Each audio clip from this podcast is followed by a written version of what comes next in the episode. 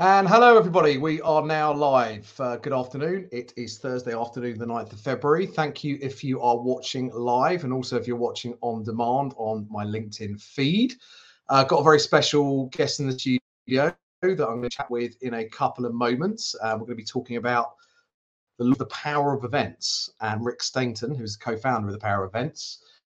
Uh, and also um, CEO and founder of Smyle Creative Agency is joining me today. Um, before I bring on Rick, I'm going to thank my sponsors as always: Tarsus Group, 19 Group, EF, and also Terrapinn. So the sponsors of the Dan Assor Show, and please check out all my content on Dan. Assor. So, without further ado, I'm going to bring on Rick. How you doing today, Rick? Good afternoon. Good, thanks, Dan. Good. I think we might have a slight delay on the sound, but uh, we'll, we'll, deal with that nonetheless. So, um, Rick, to start off with, obviously we've got the Power of Events, uh, which launches next week.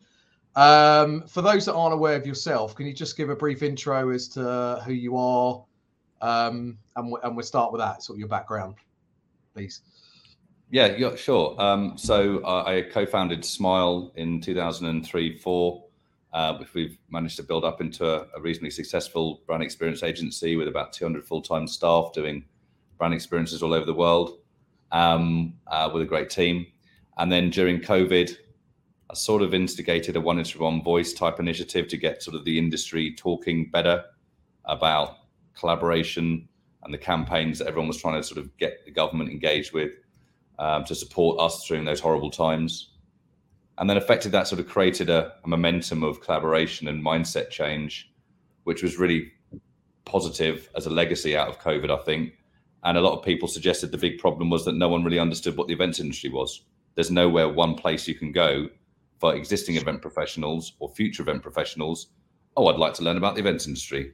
It doesn't exist which is frankly embarrassing and probably a big part of why we're misrepresented under showcased undervalued bear in mind the massive social and economic impact we have on millions of people's lives every day. So, rightfully or wrongfully, stupidly or whatever, I took it upon myself to solve this problem and um, went out to now over a thousand Zoom calls and meetings over the last 12, 18 months, presenting a solution of a platform that engaged the four bedrock communities of uh, of the power events in the UK events industry. So um, we can talk about that in a minute, but basically that's the background. Yeah. So thank you. So actually, I've managed to load a video that you kindly sent me as well. So I'm just going to show. I'm going to show this um, quickly. It's just like a 60 second piece, which will give an intro to the power of events, and then yes, we're going to discuss it a bit more.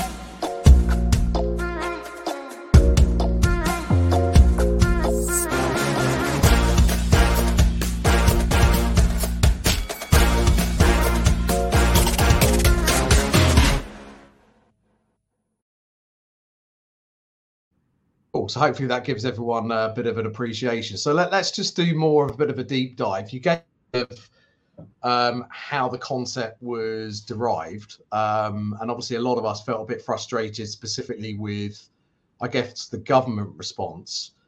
And would you agree that it was because of the sort of different different parts of the uh, events industry?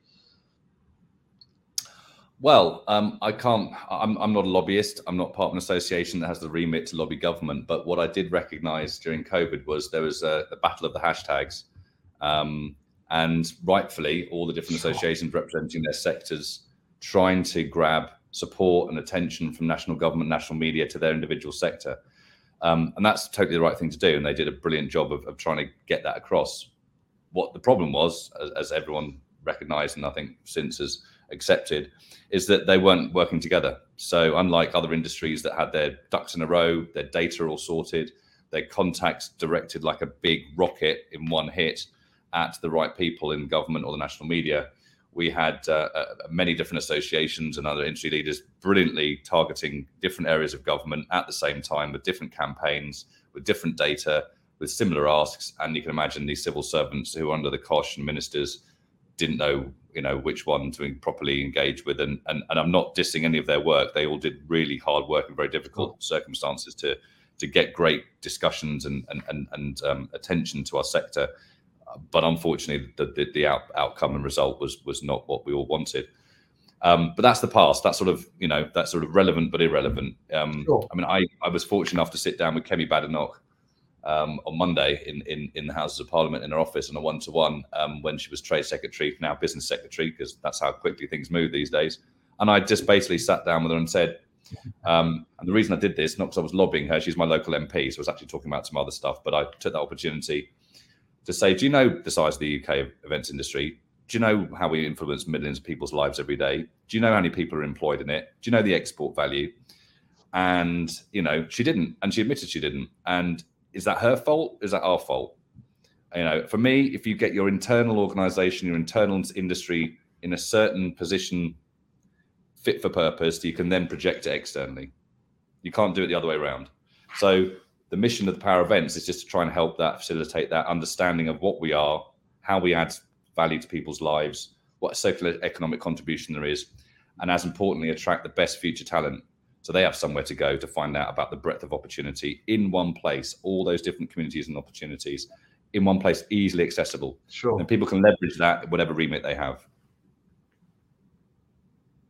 So it's quite interesting. You, you said you, you, obviously sat with your local um, MP and you know we all see when when um, future prime ministers and elections come things and they lobby for votes and they use events to do that rishi sunak specifically uh, and obviously liz truss they were they were campaigning like the clappers at events so it always amazed me and others that when you said well you know they're not quite sure what the events industry is it, they use it when they need it. So uh, hopefully, sure. hopefully the penny the penny has dropped yeah. in that respect. Well, I don't think that the, the, just the talk to me about. Um, sorry, Dan. I was going to say that the big the big the big point I was going to say is it's not so much about any individual minister and individual government department. The power events is not about lobbying government. It's nothing to do with that. We are just trying to facilitate a weapon and tools sure. that those who have the remit to target Treasury, Treasury, BEIS, DCMS, whoever, or those targeting national media, particularly in the trade press, um, a portal and a map that they can engage with and understand because they don't, but also the data to back that up. If we can offer them better ways of collating that and, and facilitating it, they then have a stronger, um, um, a stronger, I suppose, approach and a more aligned approach for whatever remit they have. We're more about positivity around the power events and bigging it up rather than lobbying or anything like that. And that's why I bring the future generation because that's so important that we attract the best talent out of other industries or when they're considering schools, college, university leaving, that they see the breadth of opportunity in one place, easy accessible, and all those communities they can engage with to learn and see that it's not just um, you know either just one sure. sector or one type of event. And as I understand it, it represents seven target groups across all four nations. Mm-hmm. Can you bring? I guess how did you derive those? How did you put those they come up with those and those pods. Yeah, I mean, would have been quite a thing to do. It was a fun game of uh, of, of, of, of, of let's attack the traditional mindset. Let's let's let's have that board game. Um. I mean, look, I'm not I'm not I'm not going to apologise for the fact that this is embarrassing for the whole industry that we have, can't even define what we are, and that's got to be where you start the base level of which sectors are we. And there's always a few nuances and grey areas, but the way I approached it is I've formed a task force of about 30 odd industry leaders slash mostly the heads of the key associations representing what I thought were the sort of the key sectors. So, you know, you've got sort of weddings and private parties, exhibitions in Congress, business and brand experiences, um, live music and live performances, outdoor events and festivals, um, and sort of public sector, third sector. So, you know, I got those association heads. I didn't just come up with these myself. I asked them by putting out there um, a draft form and would they all buy into it and feel that it was inclusive and representative. And from a Four Nations perspective, the first people I ever presented anything to was um, was the director of ASM Global and Visit Scotland up in Edinburgh. I purposely flew up to them in in in um, November, December 21, and I wanted to get them to feel that there wasn't some South London centric orientated thing. I wanted their buy-in first, and then I took it around the country afterwards. So, um, and you know, we have those you know representatives across uh, the visit visits um, uh, throughout throughout the UK um, supporting us as well, which is fantastic. Um, so I've basically taken this on. I've taken the industry, the task force, action groups on a journey. So it's designed by the industry for the industry, not the Rick Stainton show or anything. Um, sure. So I'm quite confident that the vast majority of, of industries or sectors or communities have had an opportunity to review stuff on an ongoing basis, and we spent the year giving the understanding of the wireframe, what the platform will look like, the designs, the rationale behind it and, and take them with with us on the journey so they can give their input and feedback all the time. That that's how it's best works. So there's a buy-in, there's a there's a sense of of ownership over it as well. Sure.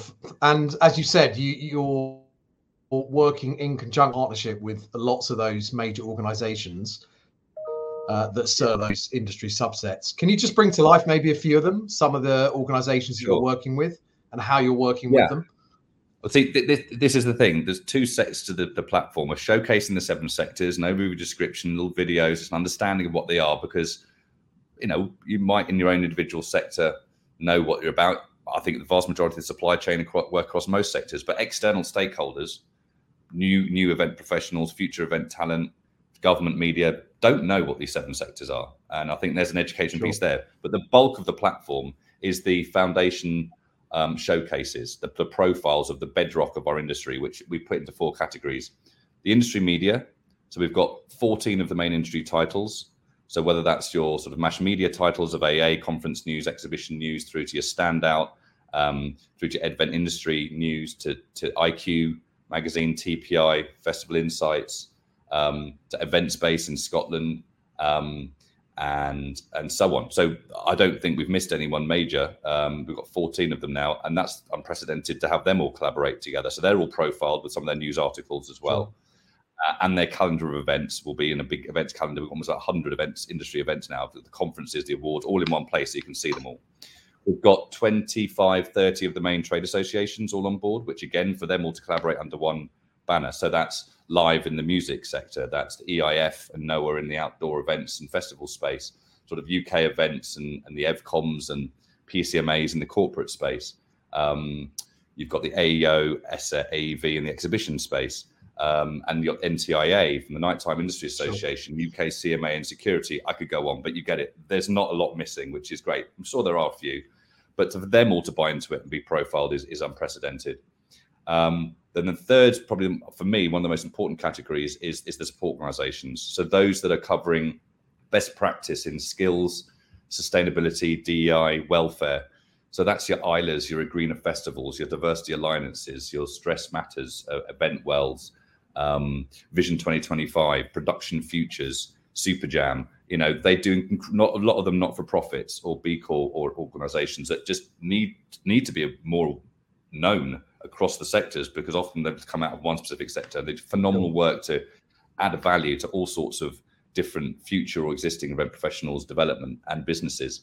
And then finally, the 10 universities. So we've got 10 universities from across the four nations, from Ulster to Cardiff to University of West Scotland to Bournemouth, Westminster, Greenwich, Sheffield, Leeds, and Manchester, all bought into this, profiled on the site, so excited about engaging closer with industry and for their students to have a better access and engagement and, and be involved in in the Power Events platform and the, the conduit facilitation that we can we can do. And they're going to add a lot of value to the research side as well, the universities. So so that's a makeup of sure. 90, I think, oh. organizations. Amazing. And obviously to put this together, um, you know, you need, I guess, funding. Um, it's it's a big project. How how's this being funded? And if people want to support it, how can they do that?